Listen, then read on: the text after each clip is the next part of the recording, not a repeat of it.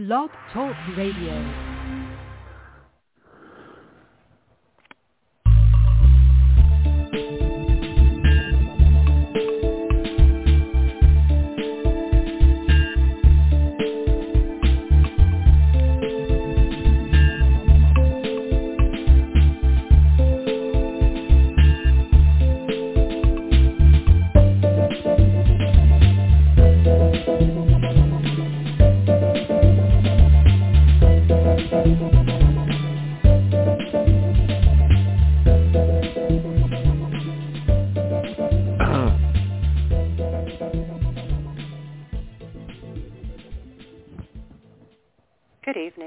I'm Marsha Joiner, host of Betrayed by Hospice, brought to you in coordination with Marcel Reid and the Whistleblower Summit and our producer, Marty Oakley. They provide us a forum to warn others about the reality of hospice, as well as other topics that many do not want you to know about. Thank you for spending your time with us this evening as we talk about some very important issues and have a guest speaker on. This show was created due to a void of honest conversation and knowledge about the so-called compassionate hospice industry. I've talked to many heartbroken people who've lost their loved ones because they were just as unaware as I was when my mom was euthanized in Georgia in the summer of 2017. We all would have made different decisions if we knew what we know now. So we share our tragic stories and information with you so that you are not blindsided as we were and you have the opportunity to save your loved one. It's about an intentionally broken system more intent on saving money than saving life. And for those who believe that hospice is a place where people go to die anyway, so what's the big deal?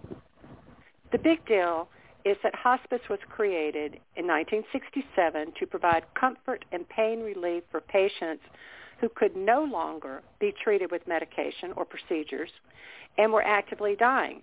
It wasn't meant to enroll people who could be treated or who weren't dying and drug them into a coma with toxic drugs and hasten their death with the drugs and dehydration.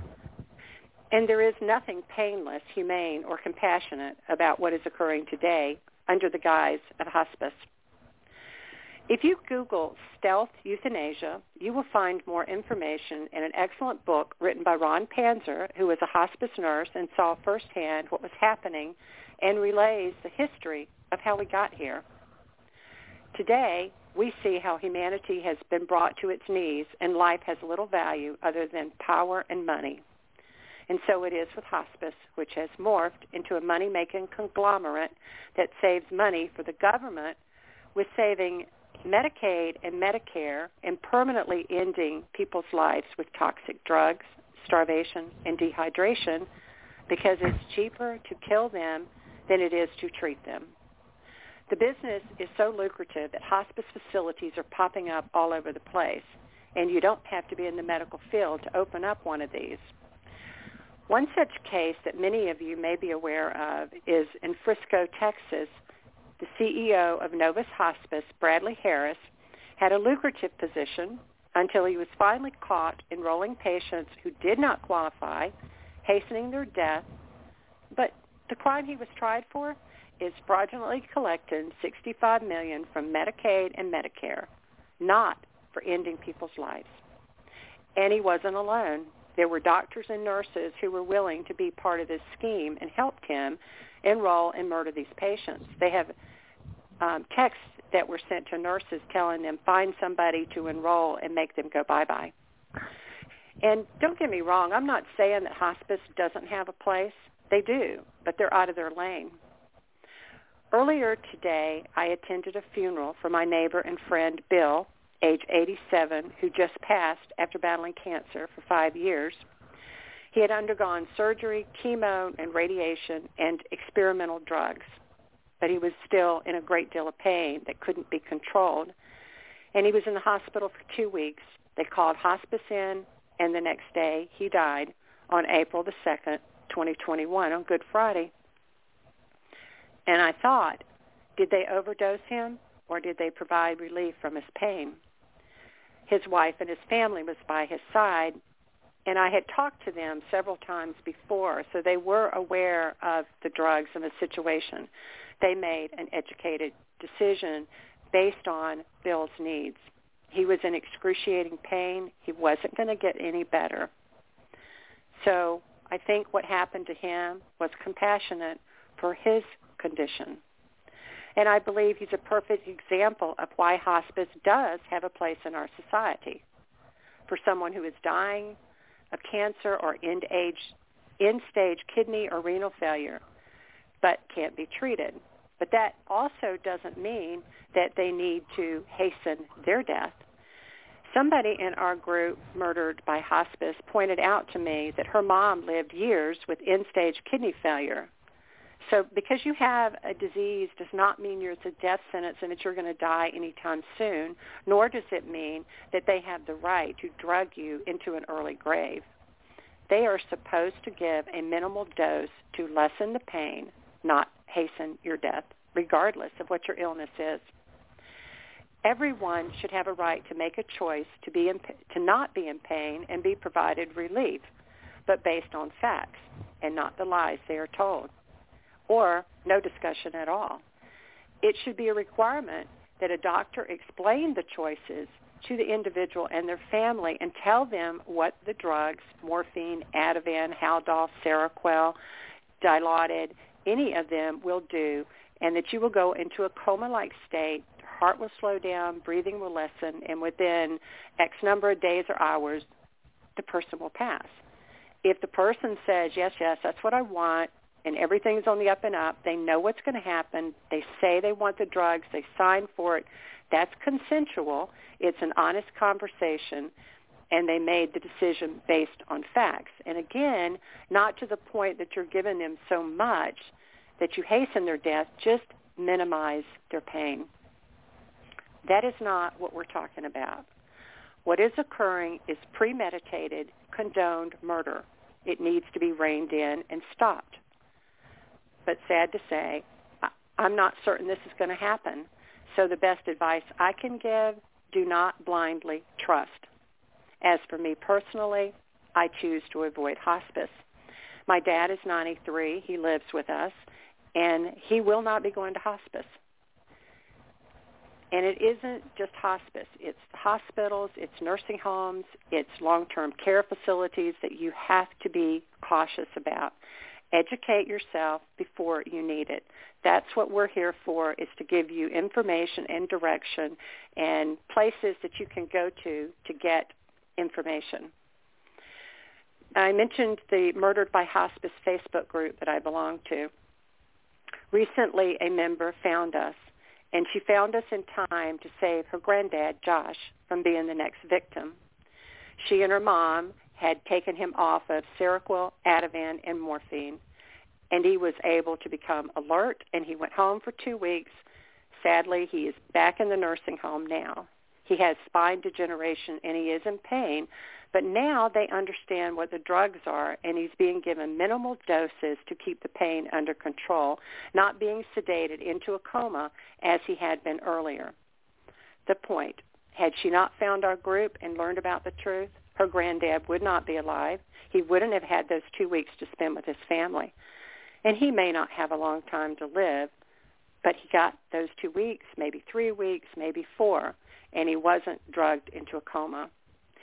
There have been other members in our group that have found us in time. They've saved their loved ones because they found out what was happening. To us, these are heartwarming stories of winning against the corrupt system.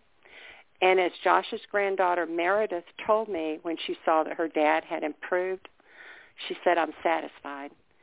And that's how I feel when I hear somebody say they found us, they pulled their loved one out of that. They stopped the drugging, and their loved one lived until a natural death.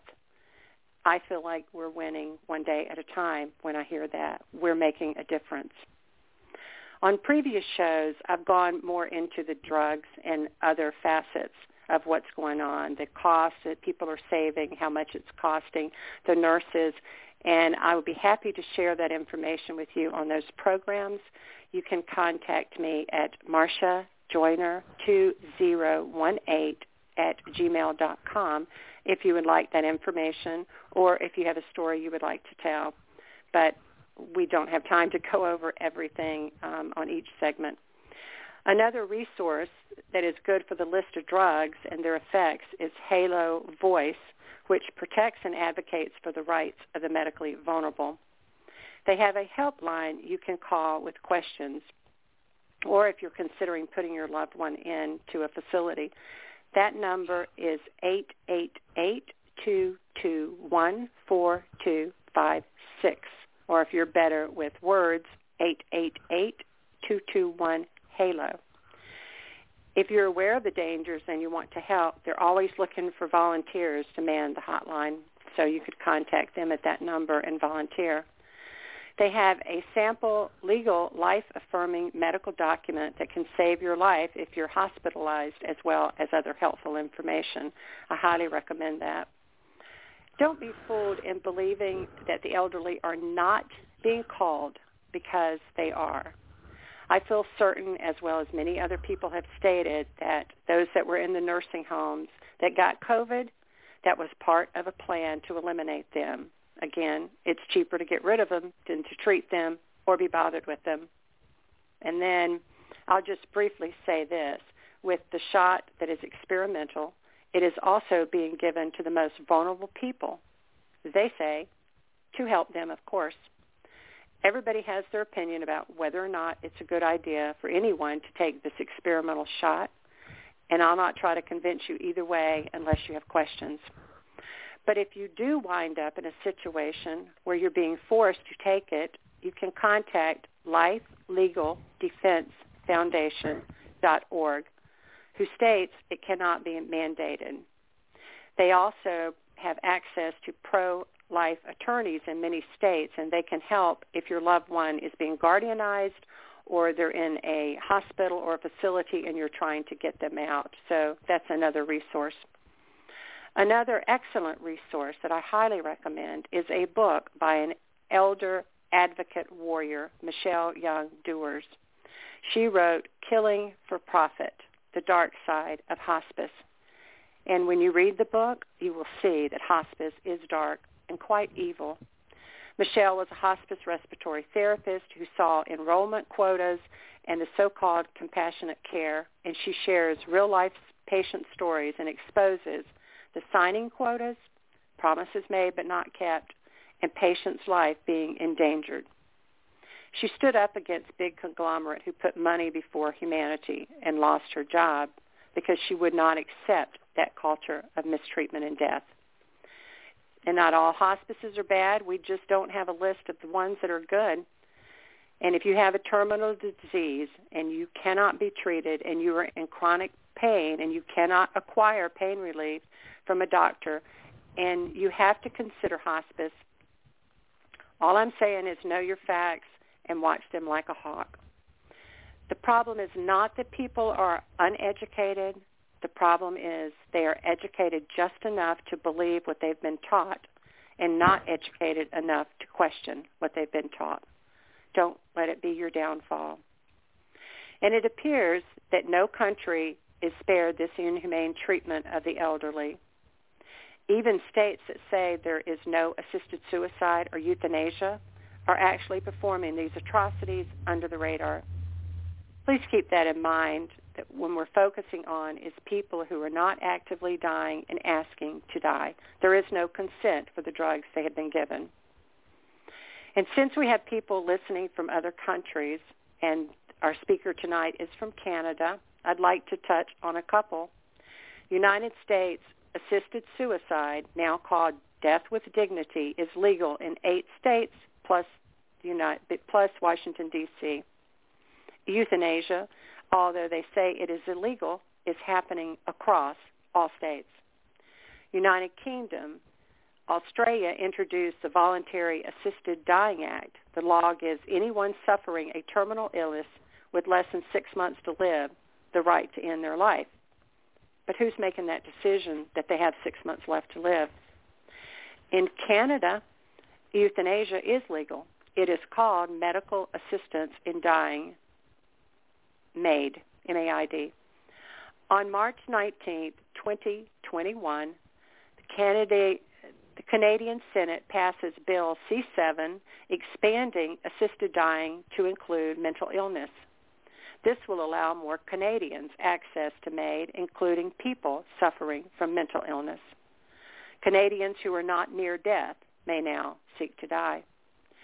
A few months ago, I read about a young man in his 40s that was in a great deal of pain, but his doctors would no longer give him medication, and his only choice was to live in excruciating pain or agree to euthanasia. He was euthanized as his only choice. This is the world we live in. This is why we do these programs.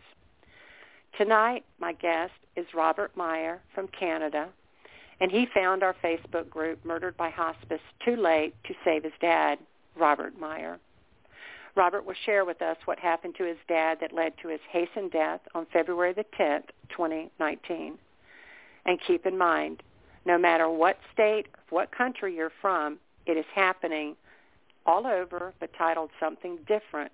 But the results are the same, lost loved ones euthanized. Our vulnerable loved ones are being called for elimination and the government stands by, turns a blind eye because it saves money and it helps with depopulation. It is the biggest crime since the Holocaust. Robert, again, I'm so sorry about your dad and I'd like to give you the opportunity to tell us about your dad and your mom and what happened to your dad under supposed medical care. Well, my dad, he he started out. Uh, well, he was born July twenty third, nineteen thirty one. So he was born in an era in Holland where things were very, very rough. In fact, when the Germans came to bomb Holland, he had to run from his home and the family got separated. And for quite a while, he had to stay in a Salvation Army home uh, away from his family until the war was over and it was safe to return. But upon growing up, his own mother developed multiple sclerosis and he became quite the caregiver for her. And the father was working and the other family was out busy, but he took an active role in more or less being her primary caregiver. And so he became very interested in helping others. And when he got drafted by the Dutch army, he was so strong in his belief for helping others, and he was quite a, a born-again Christian. He believed in thou shalt not kill. So when he sat there in front of that draft board, he said, do you think that I'm going to pick up a gun and shoot my neighbor? No, I will never pick up a gun and shoot my neighbor, but you can put me in the medical corps. So the Dutch army put him in the medical corps and he became a surgical assistant with the Dutch army. And then afterwards, he started working in a hospital in Amsterdam where he met my mother, who was working there as a janitor. They fell in love. They got married. And for their honeymoon in 1960, they took a boat to come to Canada where they can set up their new life. The land of opportunity. Well, uh, he did quite well. He managed to become one of the first registered nurses in Alberta. So he worked as a registered nurse and then he also worked as a psychiatric nurse. So uh, what kind of behooves me is when he got sick and when we came to British Columbia from Alberta, you would think that he was a fellow brother or sister. You would think he would get uh, really, really good treatment because he was like a pioneer for male nursing. Oh my goodness. Uh, he was diagnosed in Alberta with Parkinson's disease. And with Parkinson's disease, one of the drugs that you should never ever get is a drug called Haldol. One of the reasons why they should never prescribe Haldol for Parkinson's patients is because it damages the dopamine receptors and Parkinson's disease is a, is a disease that's centered around the dopamine operation. You know, dopamine is the feel-good hormone and it helps for your brain to connect with your muscles to move them. So uh, when they started giving my dad Haldol in British Columbia, I put up tried to put up quite a big fight, quite a big fight, and I gave them the research from online, uh, gave them also the the the recommendations from Alberta, and in fact, the BC Parkinson Society out here also says you should not give Haldol to Parkinson's patients. Yet they continued to do it. Mm-hmm. And that's what kind of spiraled my dad's decline here in British Columbia. Plus the nursing care was just atrocious, the day-to-day nursing care. My poor father, he had an indwelling catheter and the catheter care was horrible. Sometimes they would even clean him up, or often they would clean him up if he was fecally incontinent without soap. Well, how do you, you know, prevent infection if you're not using soap? And he did not have an allergy for soap, so there was no reason not to use soap. It was just one of the things they ignored. And also on the leg bag, uh, uh, uh, if you have an indwelling catheter, he would have a hose that would run down to his leg and it would sit by his foot with a little bag on it that would collect all the urine. Well, quite often they wouldn't put the little cap on the drainage port. Well, that drainage port is not just for blocking uh, urine from coming out. That's the third, uh, the third most common place for you to get a urinary tract infection. Goes in through the through the drainage port into the bag and up through the tubing, up to the urinary meatus and into the bladder system and into the bladder, and it's a big mess.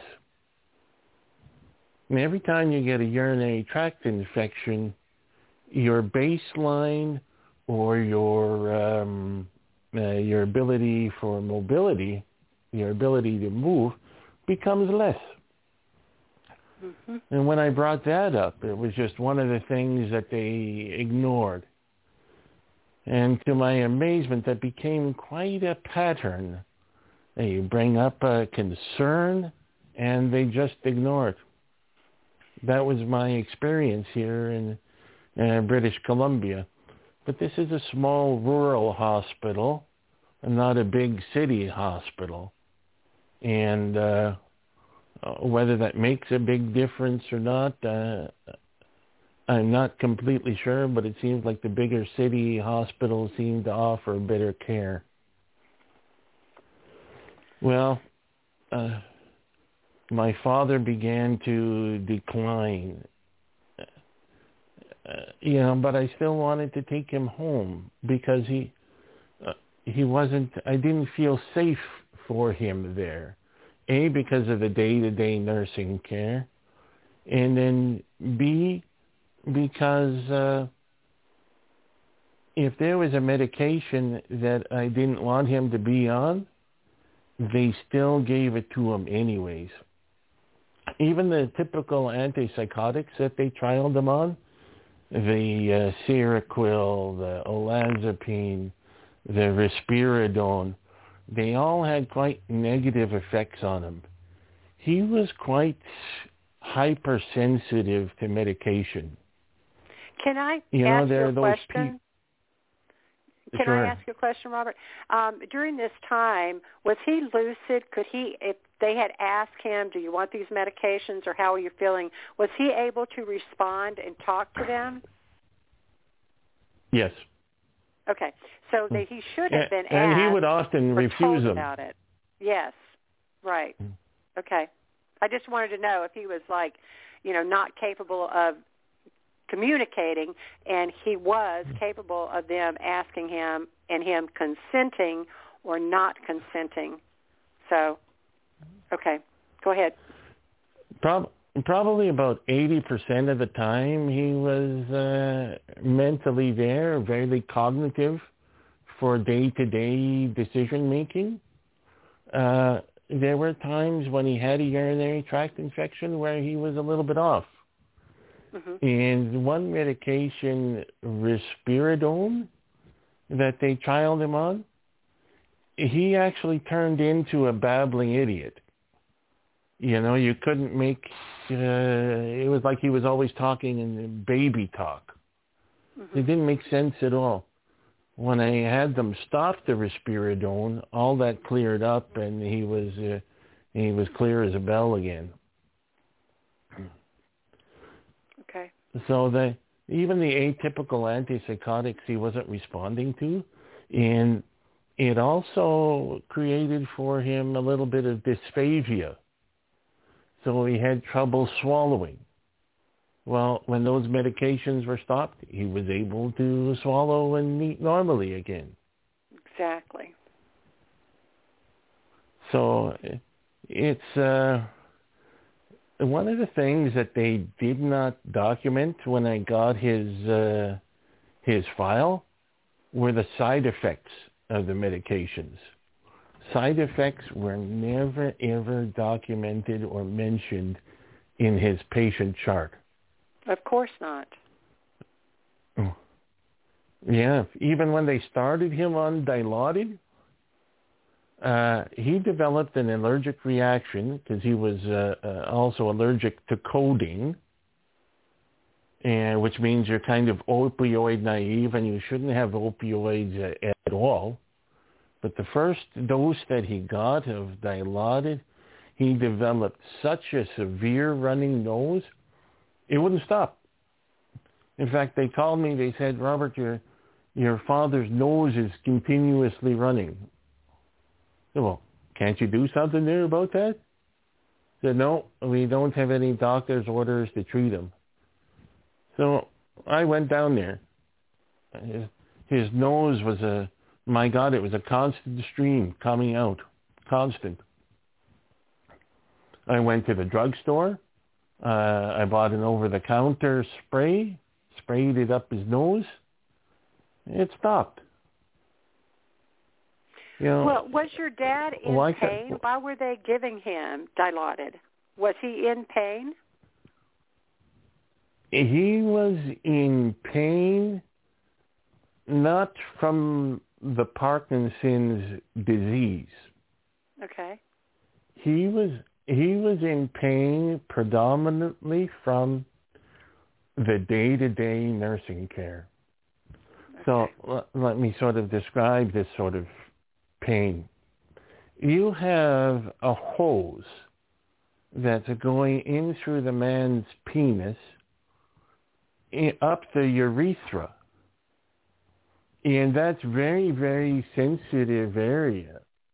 Sure. And one of the things that they were horrible for was always tugging and jerking unnecessarily on this catheter.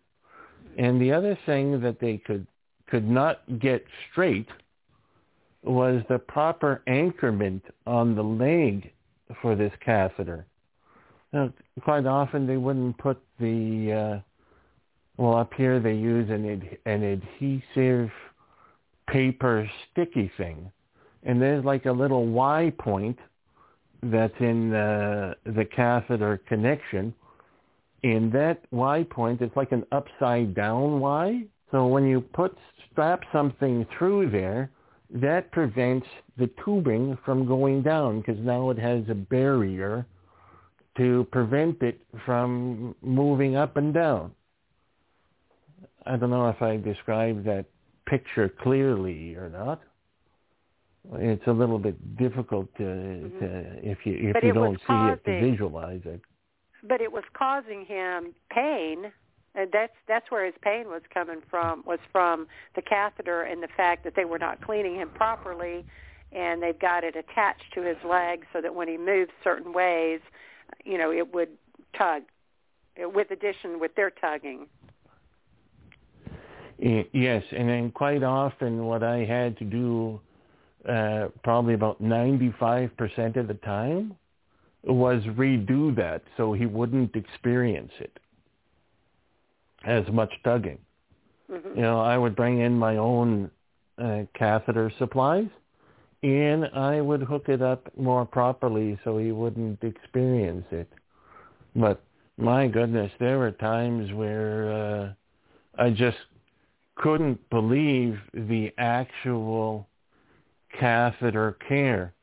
I've got pictures of uh, when they uh, brought him to the washroom, when they put the catheter bag straight on uh, on the floor, no towel, no nothing, and they don't wash the exterior of these catheter bags, mm. so uh, the chances of urinary tract infection goes up. You know that. Right.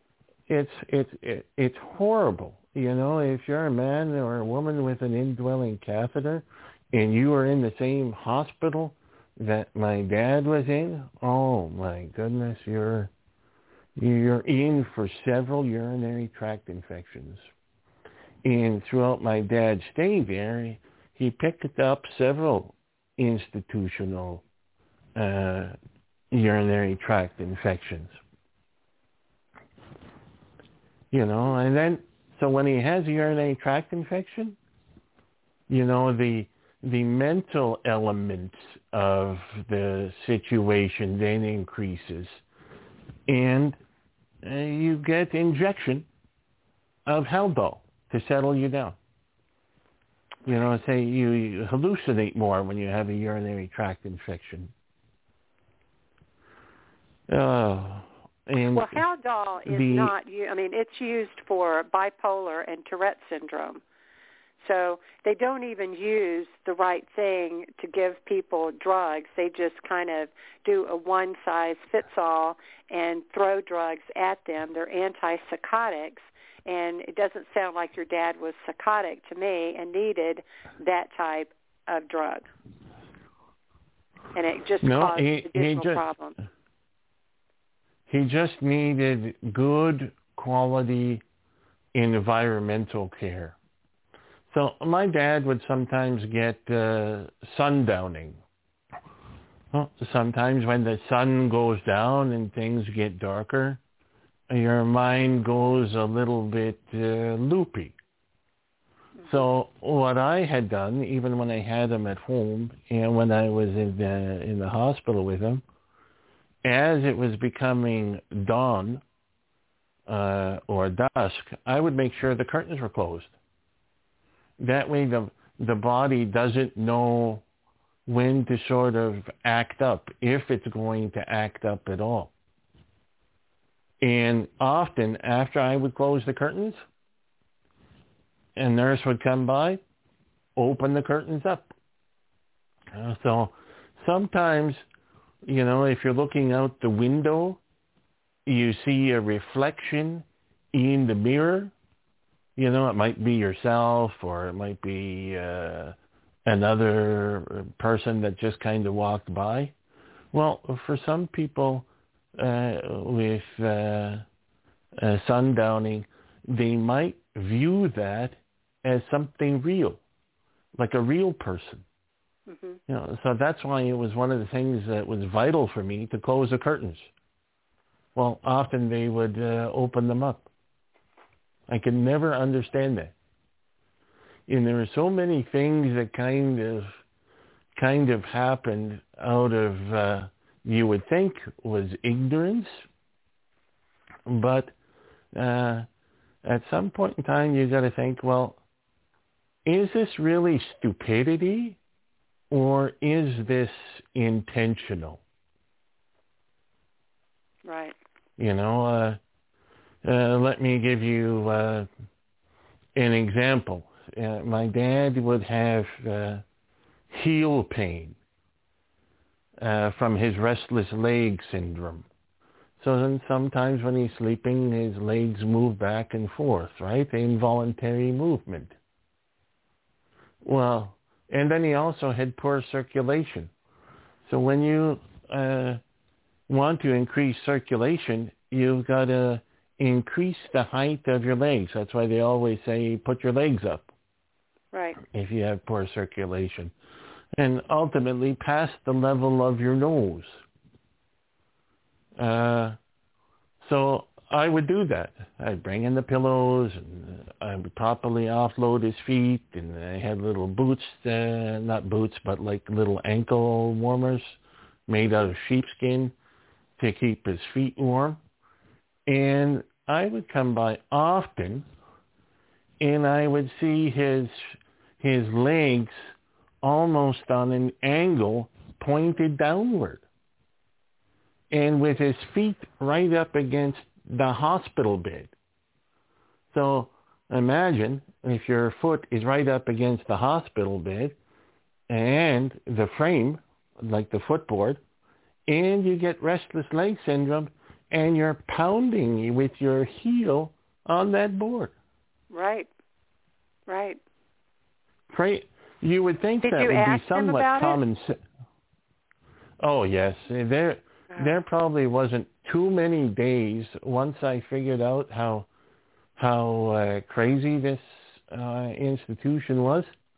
There wasn't too many days where I didn't complain, often two or three times a day. about uh, uh, many facets of the nursing care. Uh, also, uh, just as an, a major, major example, uh, when my dad did have dysphagia, which is difficulty swallowing, well, you're supposed to have him up at uh, almost a 90 degree position. That way it's easier to swallow. Absolutely. Well, and and he should be watched. So there were some mornings when I couldn't get there for his breakfast, but when I got there, he was almost on a 45 degree angle eating by himself. Something that they should have put in, put in the chart, and and they actually have in some of these uh, these little uh, areas rules of dysphagia on what you should do. So they know about it. Yet they uh, didn't comply with their uh, procedure on how a patient with dysphagia. It does really make you wonder that even in those situations, well, are they meant to choke to death? Well, what are they trying? Aren't they trying to prevent these sorts of things? And sadly, I don't You know? think so. Right. And with them giving him, when you said they were giving him Haldol and Ativan, then in many cases that will stop the person from being able to have the ability to swallow.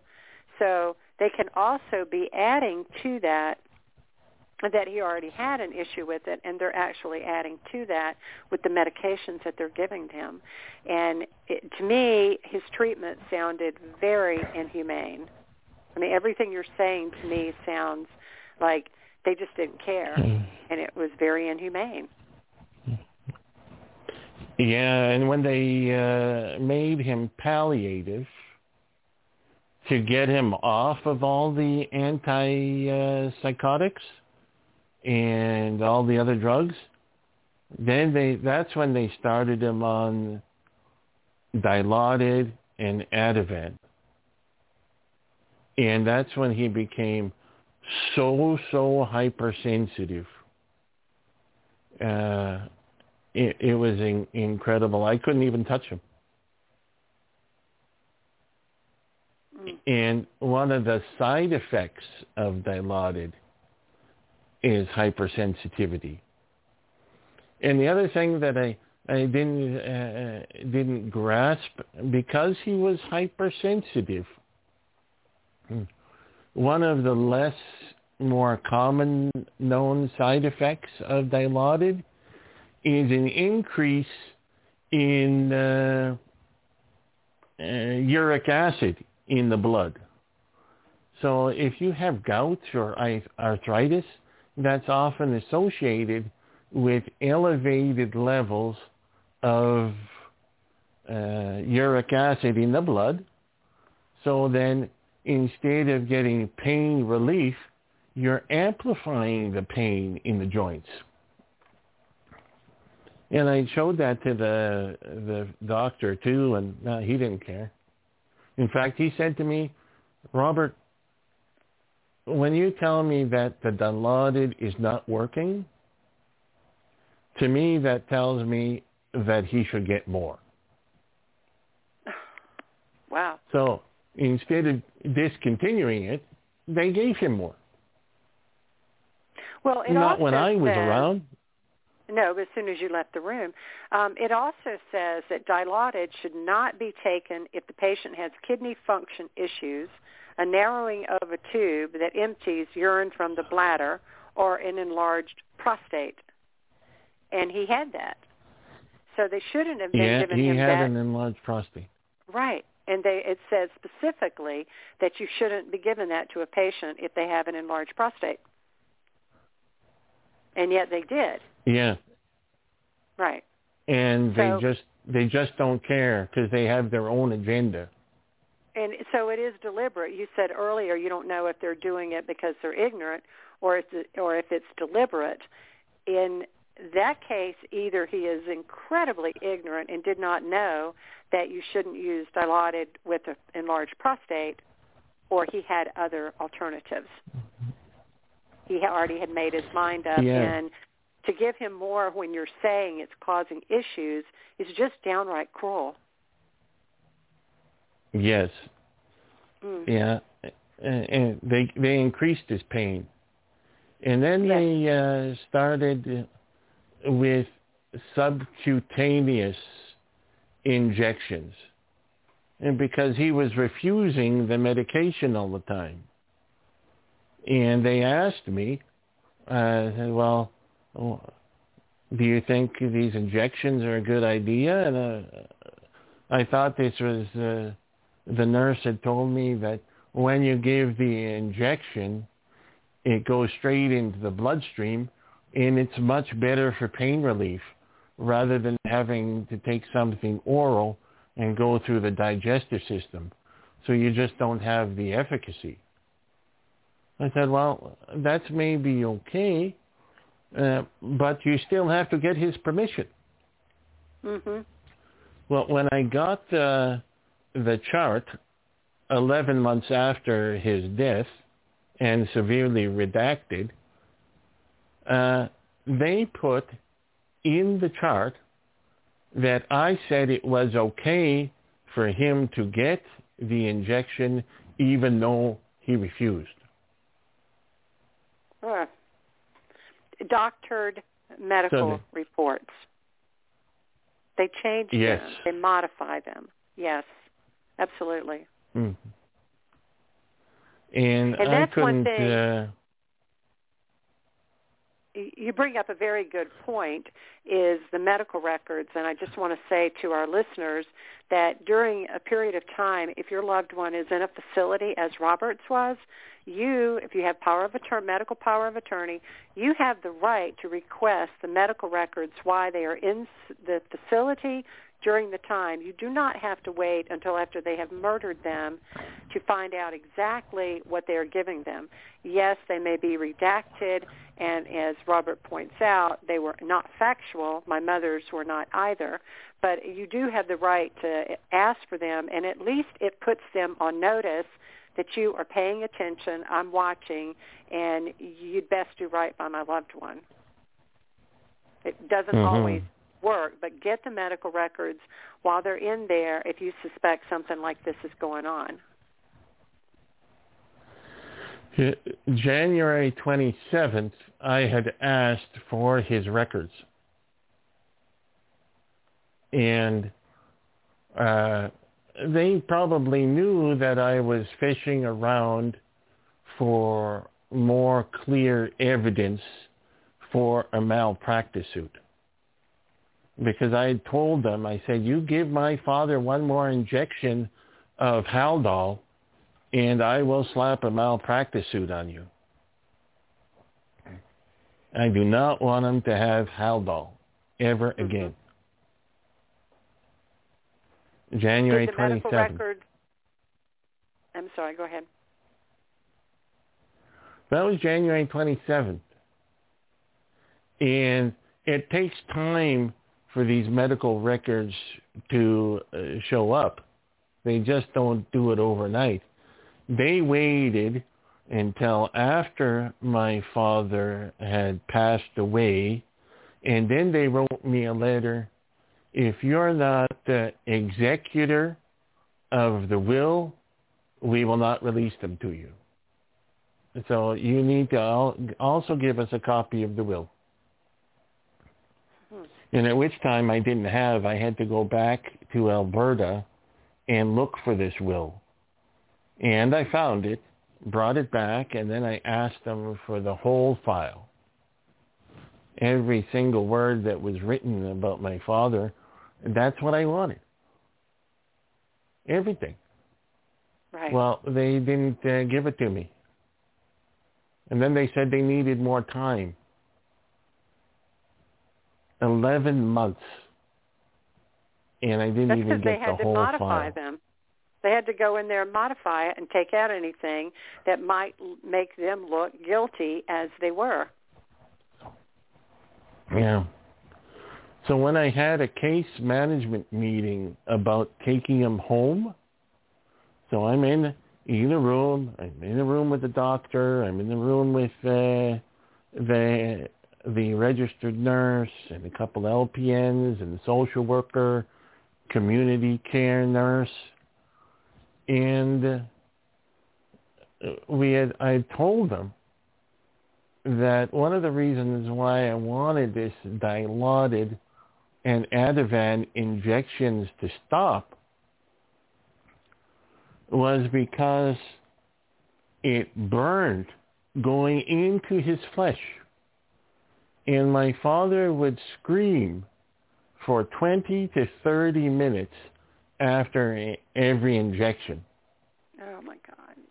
So when he was getting an injection, uh, dilaudid, I think, was every four hours, and Ativan was every six hours.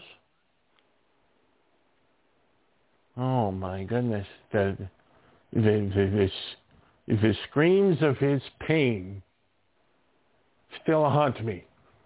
Of course they do. I just don't see how they could do that. How they could do that and cause this man pain and know that that is exactly what was causing it because every time they gave it to him, he cried out. And they still would do it and they have no compassion, no heart whatsoever. It just makes me yes. sick. Mm and they forced it on them. Right. You know, because uh, it's no wonder why sometimes some of these elderly people are labeled of uh, as aggressive because they're fighting for their life. Exactly. You know, and if if antipsychotics are a standard of care mandated by the hospital that everyone gets them, whether you have a psychosis or not. It'll force it into you. The four nurses would go in, hold them down, and then they would medicate them. It, Is it any wonder that these no. people have anxiety? And that they're combative? None at all. Yeah. None at all. So that's a, a big, big issue. Like uh, I know we read all the time about uh, seniors uh, being combative, but are they combative for a reason? And, you know, some of the side effects of these medications and antipsychotics are aggression and hostility. Absolutely. And the sundowning that he had and a urinary tract infection and bacteria from them leaving the cap off of the catheter. I mean, they had everything going against him and they knew it. Mhm. And and when so you were trying I'll give to you a little bit it, of Go ahead. I'll give you a little bit of a little bit of history behind this hospital. Um, even before I moved here, the government wanted to close this hospital down because it wasn't making any money. You because it was running as an active an active treatment hospital. Well, if you want to make sure your hospital is making money, you have to make sure those beds are full. And the way that they make these beds full is unbelievable. Uh, every patient that I walked in, seen almost in the hospital, like 95, 98%, was a totally dependent senior. Well, is there hospital in Canada I mean, is that is it kind of like a nursing home also? Because typically, yeah. if somebody's in the hospital, they're being treated, and they want to get them out, and then they go to either a long-term care facility or a nursing home. Was in Canada? Is is yours different? That your hospital actually has wings where you use it like a nursing home or a long-term care? Well, the uh, the particular hospital that my dad was in had a couple units for active treatment. Then they also had a hospice wing, and then they had a transitional wing. And that transitional wing was meant for uh, if you were waiting placement to go to long-term care. Okay, and which was your father and in? That, uh, my dad was in the acute care, and then he went into the transitional care. Okay. But here's here's the thing that was with my dad. Yeah, be, I think because of the Haldol and his decline, he became a one more than a one person assist. So oftentimes he was a two and a three person assist. So when you're shopping for clients for your long-term care center and you're basing your model on a one-person assist, as soon as you see that two or three-person assist, are you going to pick that person? Mhm. I see your point. So I saw I saw people going that came after my father going to long-term care places but my father wasn't moving. So it kind of made sense to me that he wasn't going to get cherry picked to go to a long-term care center. Right.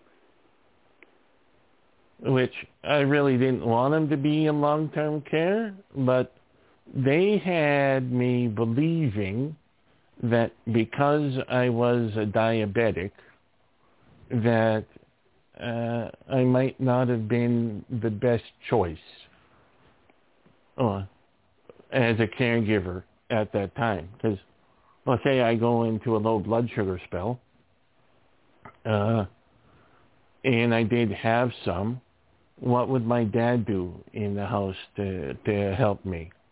That was the basic of the theory. But once I got my uh, uh, diabetes under control, so I was 100% in the target range. That's when I wanted to take them home. And it's unfortunate that I went as a patient to that same hospital and they didn't give me the proper insulin treatment uh, for my uh, diabetes, and that's why I was having so many low blood sugar spells, because they didn't teach me the carbohydrate to insulin ratio. This is how much you should stab yourself with of insulin, and that's it. So not the right model. No. But uh, so I had to go to uh, Vancouver, which is on our mainland, uh, to get proper treatment for uh, diabetes control. But now I'm off insulin. I don't take any insulin at all, and I'm doing fine. That's great. Yeah. That's great. So, So, you tried uh, to take your dad home at one point when you were meeting with them in the case management meeting? in the case management meeting, and we had decided that because of uh, the Dilaudid and the Antivan injections were burning and causing him so much pain that they would try him on the fentanyl patch, just transdermal, so there would be no no injection at all. And that plan never materialized because nowhere in his charts uh, did they say that they tried the patch, the fentanyl patch. They kept on with the Dilaudid and the Ativan injection. And how long did that go on? Was that like five or six days that he was getting that every four to six hours? Yes. Okay. Yeah, until he died on February 10th. So, you know, uh, we had our case conference on February 5th, and I came out, he was already sedated. And you know, it was the cruel thing was, of course, they never told me. I kept sitting there for hours on end thinking that he might wake up. And they kept sending his meals breakfast, lunch, and dinner. Well, they knew he wasn't going to wake up, but I didn't. Right. And if I knew he was going to wake up, then uh, I would have went there with the police or whoever and got him out. But you don't know, and they do not tell you the truth. They do not tell you what the plan is before they start it, during the process, and in actuality, when you ask the questions, they either omit the truth, evade, or they directly lie to you about what is going on, and that's what they did to you. Yeah, and then uh, you think they they tell you, you know what? They sleep a lot before they die. That's common. It's a coma. Yeah. A coma. You yeah, will sleep a lot but they you don't die. tell you the reason. No, no. Yes. they- And tell this too about because you and I've talked about this um, the left turn. Well, when uh, I went to see him uh, on the morning that he passed, they had him on his left side. So I got there at around uh, 7.15 in the morning. hmm Little did I know that at 6.40 they had given them injections and they did not calculate or record how much dosage they gave him. Normally when you uh, give out a medication, you're supposed to record the dosage. Correct. There it just says uh, dilaudid Ativan given. And sometimes I would read as per doctor's instructions instead of the instead of the amount. But uh, the last uh, entry there for those injections was nothing. So how do I know that how much was the kill shot. that they gave him? That's true. And to, for the audience, if you don't know, there is the thing they call the terminal left turn, and turning someone on their side at that particular state of the game, um, when it's near the end, turning them on the left side makes it hard for them to breathe, and they die. And that's yes, what they did to your dad. that's it- it exactly what they did to my dad. It is horrific listening to story after story, and they all have different nuances, but they're all the same. They're, the treatment of the patient, the drugs used sometimes are a little bit different, but the result is the same. And Mhm. the intent of what happens and the end is murder. And these people know what they're doing. This is not by some instance that all of us, oh no, I didn't know that was going to happen. The drugs make it happen. The, as you said, they were sending food in there, but he wasn't eating or drinking. They die from the drugs and dehydration. You can't live, but you can live 8 to 21 days without food. Without water or any hydration, three days max. And especially since Mhm. your dad was opioid naive, Yes.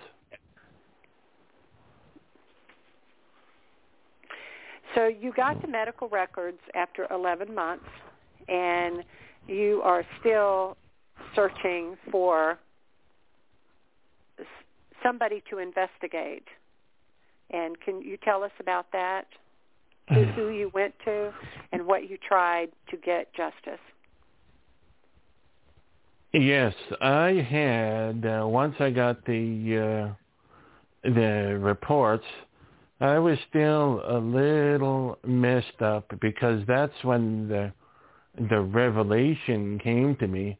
Oh, they kept on with these injections. Well, that's that's what killed them because they did not do what they said they were going to do. Right. So I uh, that was a big revelation to me. So I wrote uh, the College of Physicians and Surgeons and uh, said, well, this is what happened. Why? You know, uh, this needs to be investigated. So I made complaints against four different doctors because there, uh, in this institution, they don't have regular staff doctor they have a doctor that works there for a week and then he's in the community for six or seven weeks. So they they have almost like a two month rotation of doctors. So you only see a doctor for a week and then you get a new one. Continuity. so there's no continuity there. Yeah. Right. So yes, uh, and the College of Physicians and Surgeons cleared all four of these doctors. And the and the the, the lie uh, that really wanna sticks out into me was they never told me that my father for five days straight did not have a bowel movement. And he was not offered any sort of laxative to help with that. Well, with narcotic constipation, the uh, laxative of choice is called Lactulose. hmm They Right. never offered that to him. But the doctor wrote that in his report that it was offered to him. And Oh, I and was so there most of the time. So now that he supposedly refused it, then that's documented and they'll listen to his refusal of that, but they would not listen to his refusal of the Dilaudid or the Ativan. Now, how much sense Yeah. does that make? Listen to him one time but but none other times? And and I understand what you're Mhm. saying that after this happens, you're in such shock and you knew when it was going on that something was deadly wrong. You tried to fix it. You tried to keep them from doing this to him. They ignored you. You didn't find that out until you got the medical records later. But you are in such a panic state. You're angry. You're disbelieving. You're in total shock. And that's what people don't seem to understand when they make comments like, uh, you know, I'm sorry, but your dad lived a long life. Um, you know, it's over. It's done. Get over it. No, we don't get over something like that. If you were carjacked or somebody broke into your home and shot you, everybody would be shocked and, and you know, I'm so sorry this happened. But because it's an elderly person and because they were in a hospital or in hospice, then to other people it's like, well, I mean, they lived a good life. Get over it. No, they were murdered. That's what people don't seem to get. They were murdered. We're not talking about somebody who died of natural causes. My loved one was murdered. No, I won't get over that. No. Yeah. And then the so other step the I right made thing. was I made I made uh, two complaints uh, to the BC Human Rights Commission and they had just sent me back letters saying that they don't find no uh, evidence of discrimination. Well, but I want to tell you about that. Uh, they they not just discriminated against him because of his Parkinson's. They had asked me, the doctor had asked me, before they started this uh, dilaudid and Ativan cocktail, they said, what do you want to see happen to your father? And then I looked right down at my dad and I said, Dad, what, what do you want to see happen? And they were kind of asking about his end of life. Well, he didn't say much of anything. When the social worker came in and asked him, uh, Mr. Meyer, do you want to leave this hospital? He says, yes, I do, because this hospital is abuse. So why would I want to stay here any longer? Right. So my dad, he wanted to come home. Sure he did. Yeah. But they didn't let him. And when I, no, no, they didn't have any uh, intention of ever letting him come home. That whole case management uh, meeting about me coming home, that was all staged for my benefit or manipulation. Probably just to shut you up, to appease you. Yes. Mhm. Yeah, but getting back to uh, the conversation I wanted, I had with the minister, because I, I wanted to really make sure that I made the right decision. Yeah, and also respecting my father's spiritual beliefs. So I talked to the minister, and he said, eh, who used to also be an undertaker. He says, Robert, one of the things we want to do is we don't want to prolong their suffering, yet we don't want to hasten their death. That was his advice to me. Mm-hmm. In when I re, uh, talked to the doctor again, I relayed that we don't want to prolong his suffering, and we don't want to hasten his death. And because my dad is a devout, born-again Christian, we believe in an open system where God can maybe perform a miracle up to the last minute. And for that, he, to exercise his faith,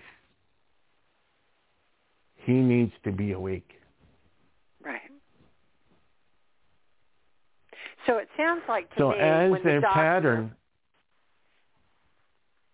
Go ahead. go ahead. Well, I was just going to say it sounds As like their- the doctor. Yes.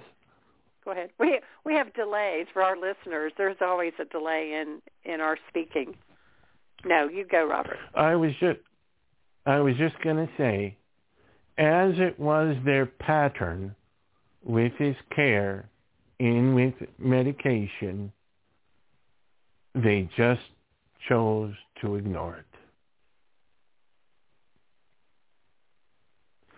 So from the cradle to the grave of his care in that hospital, most things were just ignored.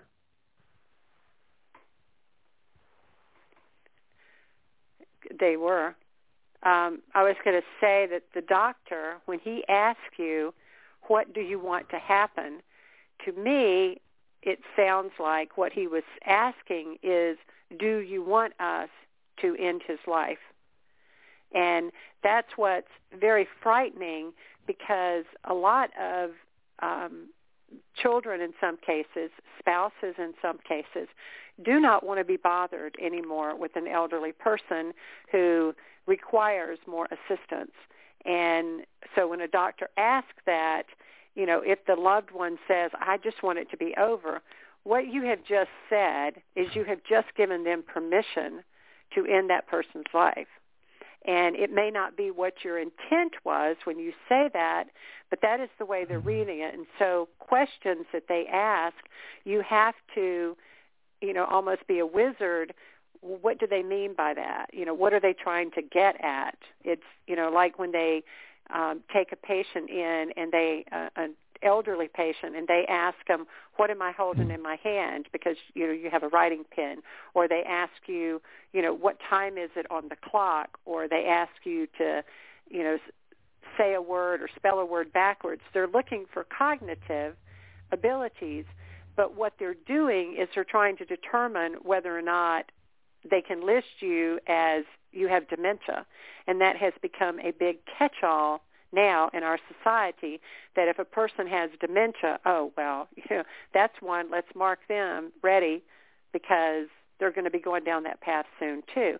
And I hate to say that, but we look at people now. Anybody over, I don't know, Marty and I've tried to figure out what the the sweet spot is. Anybody over 70, anybody over 75, at that age that they they've lived their life and now it's okay for them to die.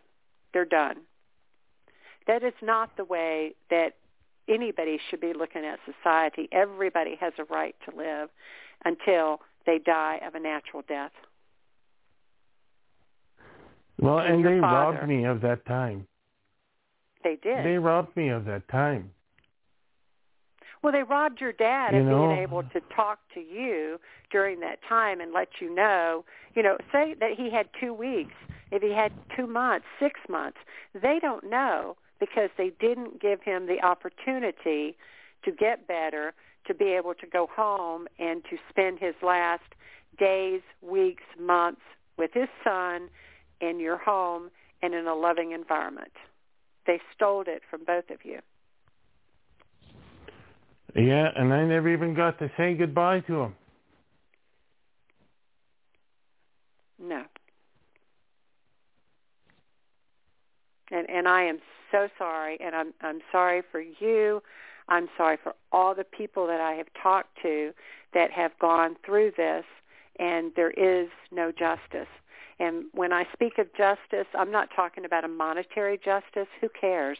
None of us are looking for that. We're looking for someone to say, yes, what was done to your loved one was wrong, and we're going to stop it, and we're not going to let that happen to other people. That's what we're looking for. And that's not mm-hmm. happening. Mm-hmm. And you know what was uh, coincidental?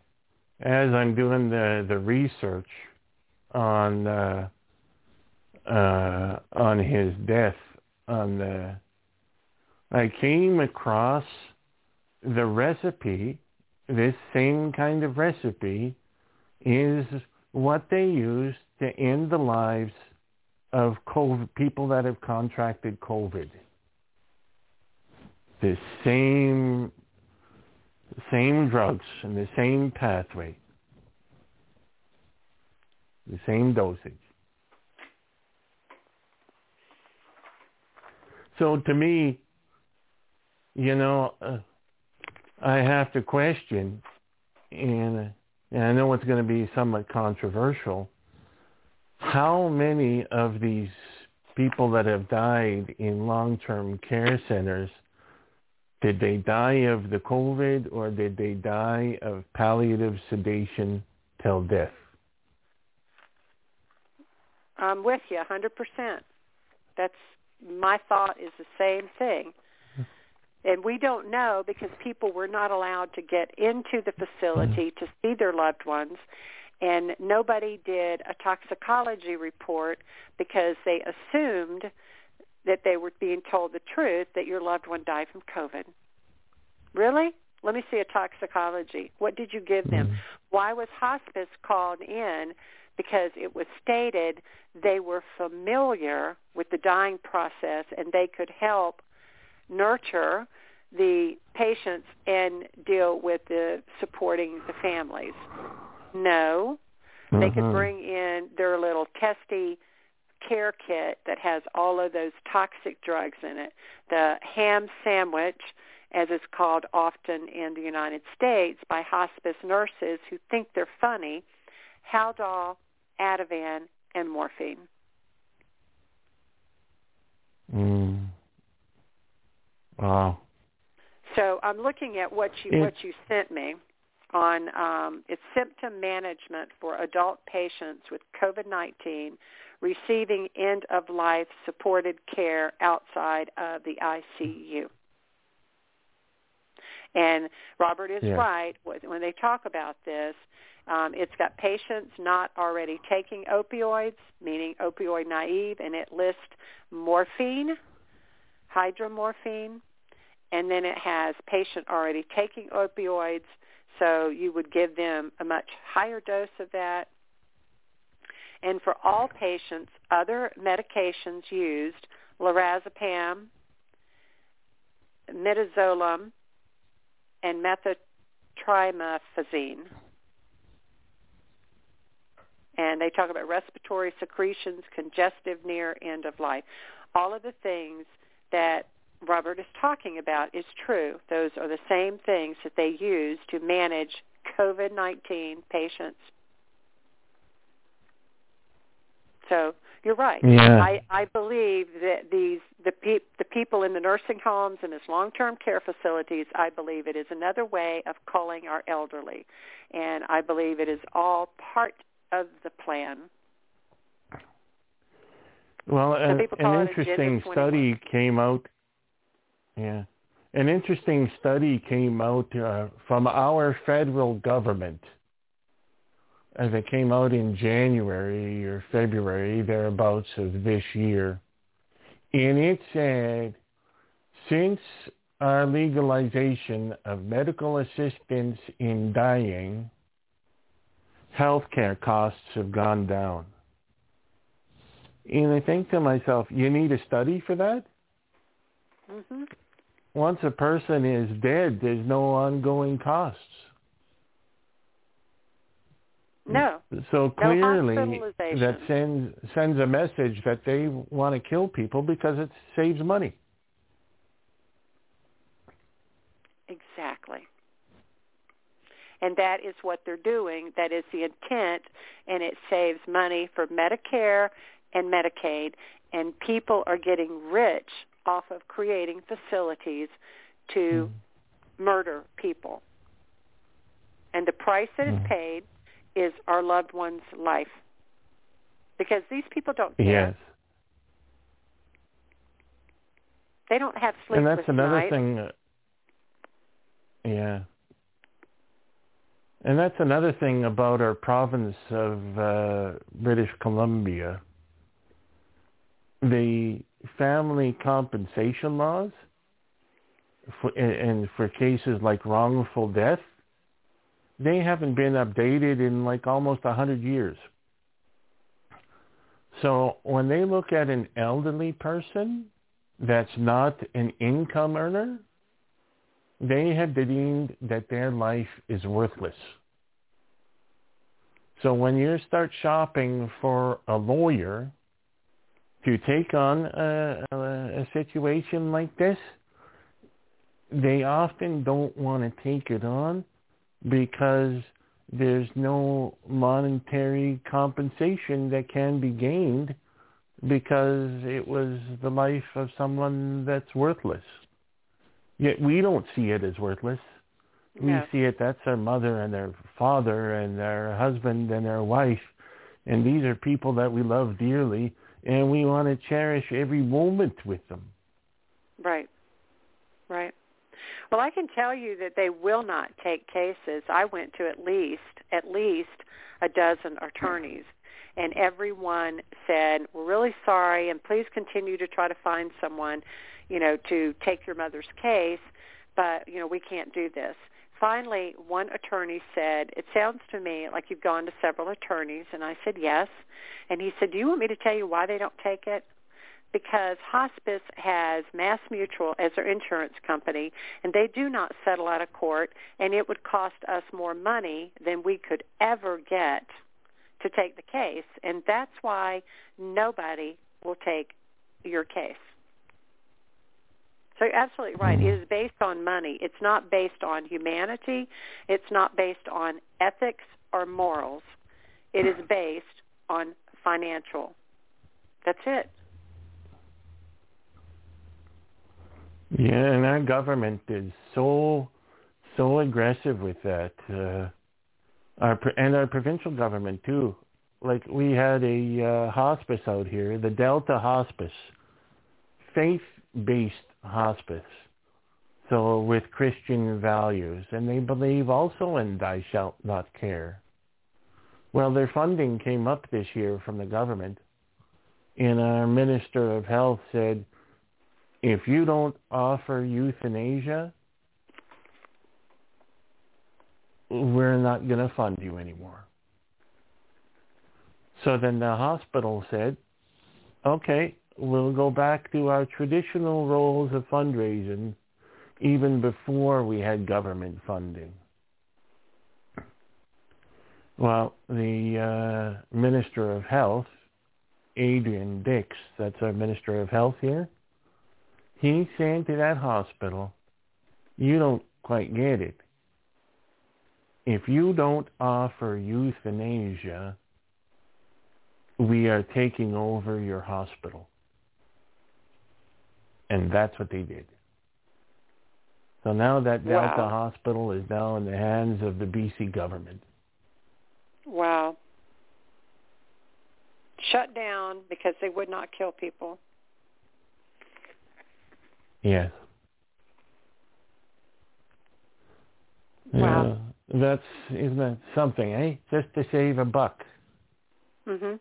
Exactly. Exactly. Um, the other thing that you you had talked about was the um, that I wanted to swing back to was I don't want to say circle, but um, is when you were talking about the continuous palliative sedation therapy, which is known as terminal sedation, and I had never heard of that, obviously because I'm not in Canada.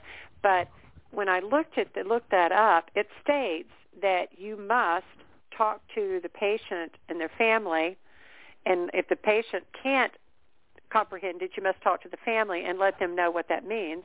And it is only supposed to be used when the patient has two weeks or less to live and their symptoms are refractory, meaning that all other appropriate treatments have been tried and have failed. And you were never notified that they were going to do this. Your dad was never notified, and there was no consent at all. And they talked about if this was used to hasten death, then that would be illegal because that would be considered euthanasia. So mm-hmm. they want to make sure they don't call it that because if they did, then it would be considered euthanasia and then charges would be brought against them. That's correct, yeah. But right. even then, but if, uh, if you had those threat of charges, when I went to the police and laid my uh, story out, that they murdered my father and it should be investigated as murder, they came back to me and said, it's hard to find intent.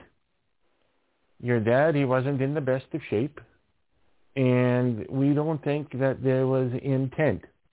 So up here in Canada, there's two parts to a crime. There's what's called the mens rea and the actus rea. The mens rea is the mental intent. So the appreciation of the act that you're doing and the outcoming consequences or circumstances. Well, if you're using palliative sedation till death or terminal sedation, you know that outcome is death. So how can they say that there's no intent? So the other part is the criminal uh, justice system out here does not want to take on the expertise of the medical system. And of course, everything that the medical system is uh, like it was written in the Bible or God's truth. You know, just like when they document something in the chart, all of a sudden, even if it's a lie or if it's a, a half truth, you know, when it goes to court, they're going to look at the chart and say, this is the truth, what's written in the chart. Because we are conditioned to believe that the medical mm. field is compassionate and that they are still going by the HIPAA law, and they are not. The Hippocratic Oath means absolutely nothing today in the medical field. So, um, Robert, I appreciate you telling your dad's story tonight, and you've given us a lot of information, a lot of things that I was not aware of that you and I talked earlier, and hopefully our listeners have garnered information from this, and our entire purpose is to try to keep you from experiencing what Robert and our other guests have experienced. That's our goal, and we hope we've met that. In two weeks, Alex Schadenberg from the Canada Euthanasia Prevention Coalition will be our guest speaker, and he will be speaking about what's going on in Canada and the new laws that they have and how that's affecting the people in Canada. And we are closely aligned with them. Even though euthanasia is legal there, it's not here, but it's being practiced worldwide. So, Robert, um, I'd like to give you anything you want to say as closing out. Yeah.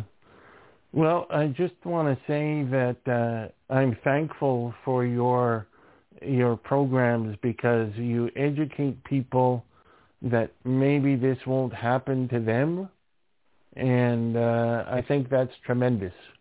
I think that really is, and that's where the the war is going to be won is uh, public education. So I really have to applaud you and your program and your group. Thank you. Thank you. And well, it wouldn't be we wouldn't be doing it if it wasn't for people like you who agreed to come on the show and to give us the education by telling us what happened to your loved one. So I appreciate you coming on and sharing that. I know that you're not over it yet and you know, mine was 2017. I'm not over it and I none of us ever will be and we just seek mm-hmm. to help other people. That's kind of the goal. And I thank Marty for giving us the forum to do that because there's an awful lot that she does in the background that has to be done prior to us being able to get onto the programs. So a shout out to Marty for um, taking care of us and making all of this happen, giving us this opportunity. So until two weeks from now, I'll say good night to everybody, and thank you so much for tuning in and listening to us tonight. And I hope you garnered something from this and that it will be helpful. Remember the resources that I gave you. You can always contact me if you didn't write them down. You can re-listen to this. All are archived. Again, my email is Marsha Joiner. That's J-O-I-N-E-R 2018 at gmail dot com. Have a good week, everybody else. Take care. Good night, Robert. Good night.